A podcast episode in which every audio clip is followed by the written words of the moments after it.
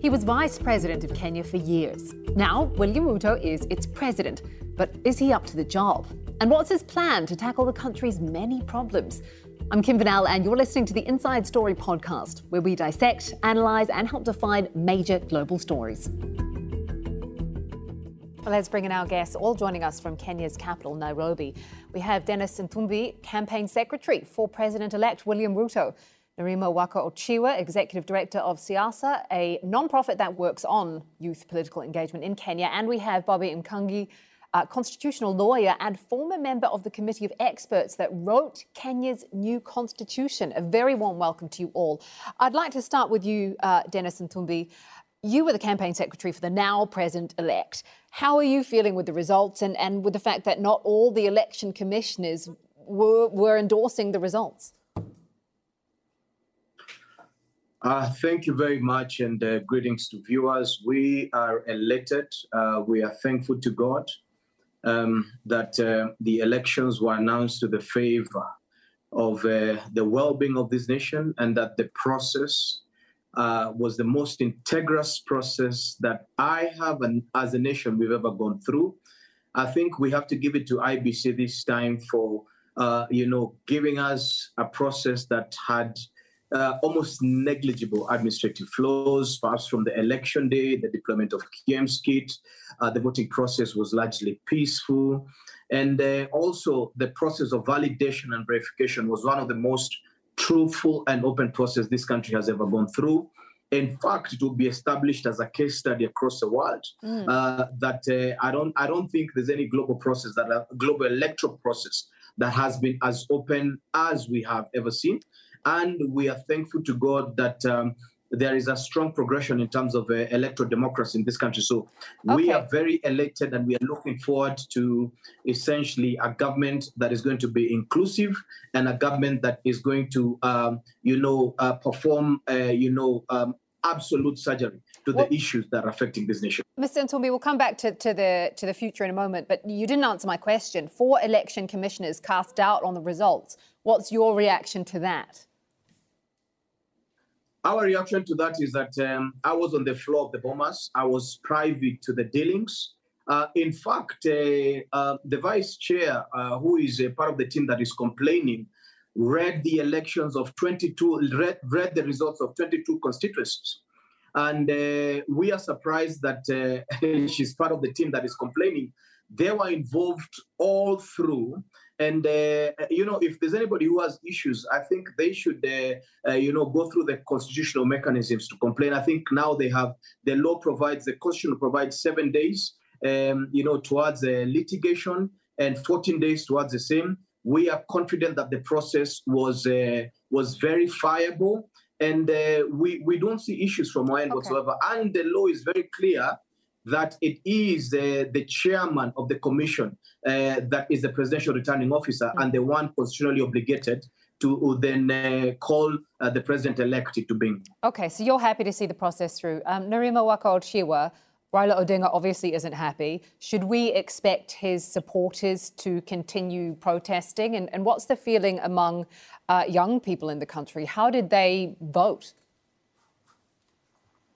Well, uh, thank you for having me. Uh, this time around, the turnout was a little bit low compared to what we're used to at 65%. Uh, when you look at the overall number that could vote, 22.1 million, 39.8% were young people, and young people are between the age of 18 to 35 in Kenya, which was about 8.8 million. So young people already a little bit fewer from 2017. They were 50% of the voters block, so there's a big dip. Uh, many of them just decided not to particularly participate. When we look at this particular election, both coalitions very very strong um, garnering half of the country both of them. So yes one side is extremely elated and excited another is grieving. And uh, even this afternoon he did mention in a press briefing that he is going to take the matter to court. So some of his supporters are excited about that. Some of them are feeling drained and frustrated about the entire process. And time will tell. Mm. they do have the right to do so if mm. they feel that the process was not adequate enough for them. Okay, Bobby Mkangi, uh, from a legal perspective, with the legal challenge that looks likely to happen, how does it work? What should we expect in the coming weeks? Well, um, as uh, my co-panelist has just said, uh, uh, Honorable Raila Odinga this afternoon did mention that um, he and uh, his coalition party, Azimio, uh, will seek, if I may quote him, Uh, all constitutional and legal uh, options. And so we are to assume that uh, he's going to file a petition uh, in the Supreme Court seeking the invalidation of uh, uh, Chairperson uh, Wafula Chebukati's pronouncement yesterday. So the Constitution does state that after the declaration, any person, so it does not have to be the contestant, it's any Kenyan who feels that they have an issue with the process and the declaration, uh, they have a period of seven days, and that uh, begins counting from today uh, and ending next Tuesday to present their case before the Supreme Court of Kenya. Uh, and as uh, Dennis earlier said, uh, the Supreme Court uh, will have uh, 14 days uh, to, to, to, to hear, to receive evidence, and, and, and also for respondents, whoever they will be, to file their defenses. Mm. And at the end of the day, after 14 days, there will be a det- determination. And the determination can go uh, two ways only. Either validate uh, the, the pronouncement from the chairperson, which means that uh, the president elect will be moving forward now towards being sworn in, which will be after seven days, or invalidation, which whose only route now will be a fresh election, which must be conducted within 60 days of the Supreme Court's uh, decision. Okay, Bobby Mkangi, before we move on from you, you've uh, explained the process and, and, and you know the, the, constitutional basis for this. My question is, do people trust the process? Do people trust the courts? Will they accept whatever the result is? Well, they don't uh, have an option but to accept uh, whether they agree with the decision or not, uh, that's uh, you know their prerogative. And right now, uh, this will be the third time if uh, if if we have petitions since the constitution was promulgated in 2010. Um, the first election in 2013, there were petitions. similarly, in 2017, um, and now if we do have one uh, this will be the third time that Kenyans are being visited with uh, this, this, this scenario. So at the end of the day, uh, there those will be happy with the decision uh, that the Supreme Court will arrive at, and those there those will not be happy with it. But uh, as I said earlier, um, accept it. They have to because that's what the Constitution uh, demands and prescribe. Agree with that's prerogative of each and every Kenyan okay. and you know other people globally. Dennis Nthumbi, uh, assuming that the Supreme Court validates these results uh, and everything goes through for, for Mr. Ruto, how does he plan to unite the country? I mean, the numbers speak for themselves. It was an almost equal proportion of people, almost, not quite, who, who don't believe that he's up to the job. I agree. Um, one of the things that we have to look at uh, the uh, democracy within the uh, voting electorate is that it is not uh, equally proportionate uh, to the entire percentage of the nation. And therefore, we have a segment of people that uh, essentially um, getting the government of the day into play. but the president sits as a nation, as a symbol of nation unity. There are specific instruments and chapters and articles in the constitution uh, that then ratify him to be the president of the entire nation. And so, one of the opportunities that uh, His Excellency William Samoei Ruto has is to unite the country, and his campaign has largely been about unity. You realize that if you study the thematics of this campaign, one of the things that uh, was not present in Kenya is tribalism.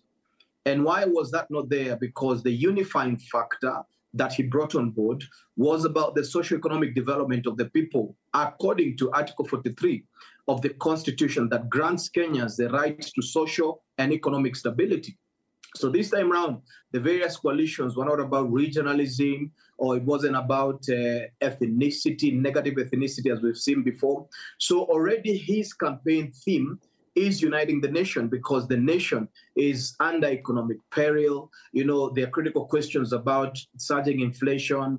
Uh, there are critical questions about um, a tax regime that is extremely punitive and uh, joblessness of millions of young people and millions of Kenyans at the end of the day. We have just come from a pandemic. Uh, the exiting uh, administration has had critical issues in terms of uh, the quality and the efficacy of governance. So he has a lot of work to unite the country and not just to unite the country, to get the country to realize its socio-economic goals. Mm. And that is what he will do. Before the elections were called, one of the things he did was call Honorable Raila, and they had a chat for about an hour, and they discussed that whoever who wins uh, will, will, will, be able to um, have an inclusive government. Whoever who loses should concede and uh, they have worked with Honorable Raila before. I mean, he's a political player that has been there in the field uh, uh before in various positions in government. He knows his way around uh, the uh, political uh, infrastructure or topography.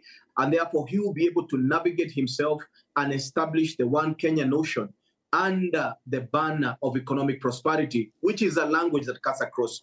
There is no issue that is specific to a particular tribe the issues in this country, whether them being socioeconomic or health or any other uh, issues, mm. are cuts across the board. Okay. So from the campaign theme, there's already a uniting factor. And I think that he will have the responsibility going forward to unite the country based on issues and ideals rather than the concept of tribalism. Okay, Nerima Wako-Ojiwa, if this election has um, in fact evolved, I guess was the word, from being uh, about ethnicity or, or, regional issues into these broader issues that affect all Kenyans. Are there still chances then this may escalate into violence? Because that's that's been the concern, isn't isn't it? Looking back through history, there has been a concern that things could escalate into violence. Uh, looking back through history, uh, it was a concern. But I believe that the point of concern happened yesterday. Most of the tension was around the declaration of president and the fact that that has already happened and that's why we saw a little bit a little bit of chaos. I wouldn't call it conflict. It hasn't yet escalated to the extent that we should be concerned about.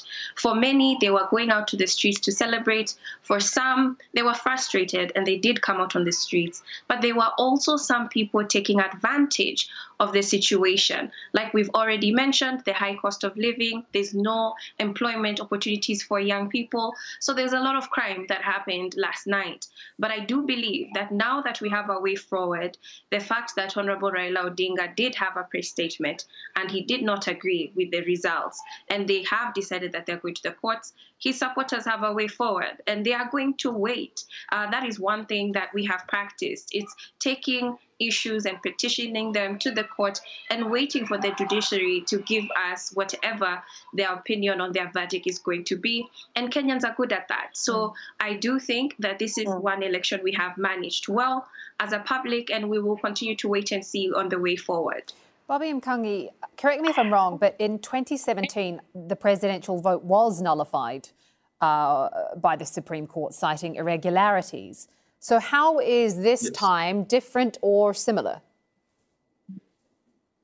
Well, um, uh, one thing uh, I have to mention is that, uh, uh and perhaps you know, in agreement with uh, what Dennis uh, did put out earlier, um, in my opinion, I think the Supreme, sorry, the the, the um, IEBC uh, the election uh, management body this time around did uh, put effort in ensuring that it does conduct elections as was prescribed uh, upon nullification of uh, the 2017 presidential elections by the Supreme Court of Kenya.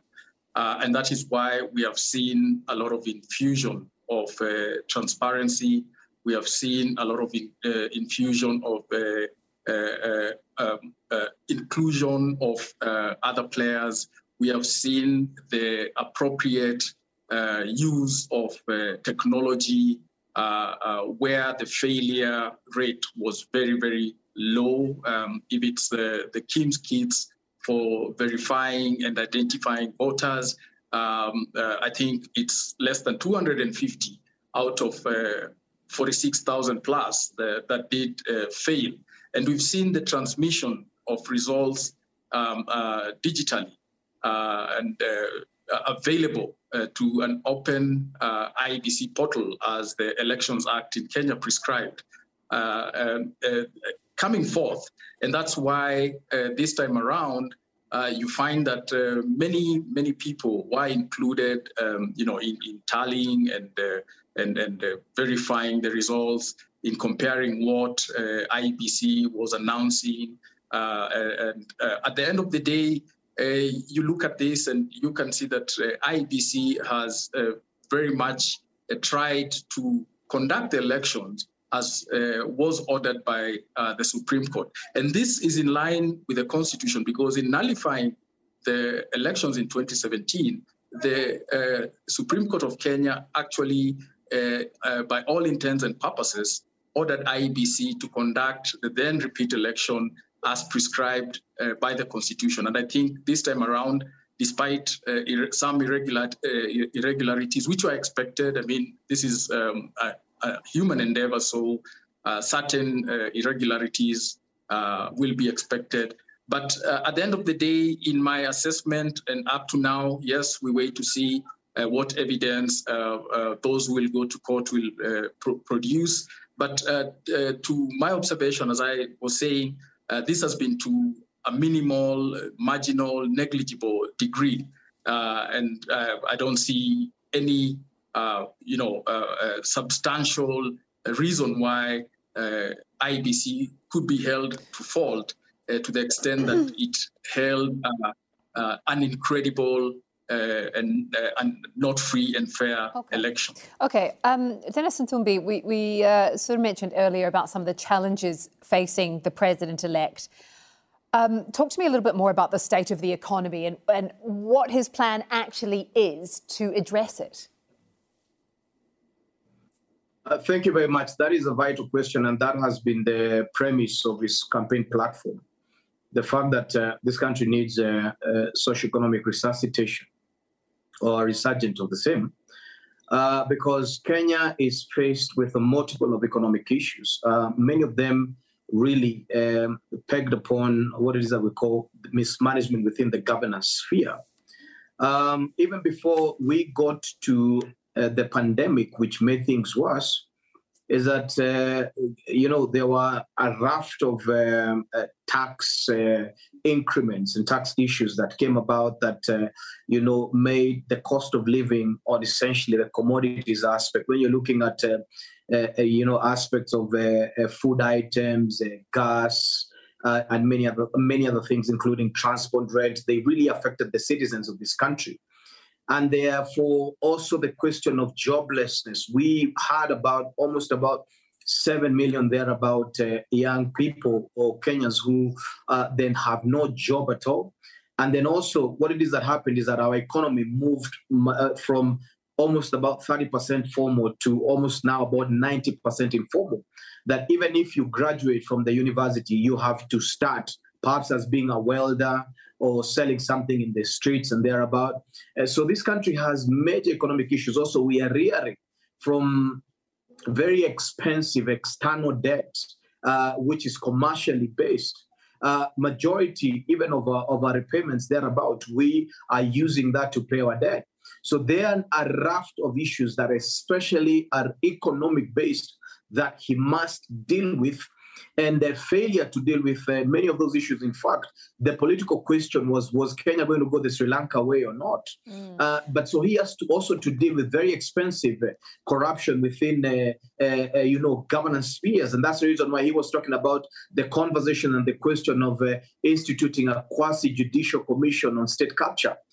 which, if you look at Transparency International, Transparency International says that the many years that Kenya has done law reforms and what it is that we call impotent anger, there is nothing much that has come out of the fight of corruption. And therefore, the way to go maybe the South African way in terms of doing a quasi-judicial public hearing on uh, state capture thereabout. So he is faced with a raft of issues. But the key that he has to, to deal with is the cost of living, yeah. the inability of Kenyans to put even affordable food on the table. Because what has happened, for example, if I give you just a first example, is that we are unable to uh, to get uh, uh something like our staple food on the table locally in the country. In January, a 50, 50 uh, kilogram of a uh, bag of maize was going for about 2,900. Today it's going for about 6,900 and it's unavailable locally. Many of the small and medium-sized millers have shut down. And uh, as you're well aware, the, the exiting president had put in a, a subsidy program to be able to buy maize internationally and mill locally, which again, that one has not worked okay. because I hear of the what issue you're saying. of funding. I hear what so, you're saying about the cost of living crisis. We are coming to the uh, nearing the end of the program, so I just want to throw it over um, before we run out of time to Nerima Wako-Ojiwa, uh, because your uh, nonprofit works with youth political engagement in Kenya. We've talked about how youth unemployment is high. Uh, we've talked about the cost of living crisis. How hopeful are young people about the possibility of change, about the future, about the political establishment being able to offer them hope? Many of them uh, did not participate in this election because they do not believe that a major change is going to happen. Frankly, a lot of them believed that a lot of the candidates are very similar and the same, but there has been a rise of young candidates entering politics. As many of them were kicked out, during the zoning or the political party primaries, but a number of them did sail through. So there is some hope there where young people are investing in other young people in leadership, but also there's conversations around perhaps we need to change how we engage young people. Zambia in the election last year had a high majority of young people participating, but it's also because they had the option of online registration. Mm. The IEBC is not there yet. As much as the registrar of political parties. That has a platform for young people to register to join parties online. That is where we can start. Because when we look at political party engagement or membership, real, true membership, young people are the minority members in our 85 political parties combined. All right, we'll have to leave it there for time. Uh, big thank you to all of our guests, Dennis Nthumbi, Nerima Wako-Ojiwa, and Bobby Mkangi. That's it for the Inside Story podcast. This episode was produced by Mohamed El Aichi, Abdurrahman Warasame, Fung Nguyen, and Paul Taylor. Studio sound was by Phil Morrison. The program was edited by Anbar Ban Sakar, Lynn Nguyen, and Jody Frias. Be sure to subscribe to the Inside Story podcast to catch every episode. Thanks so much for listening. We'll be back again on Wednesday.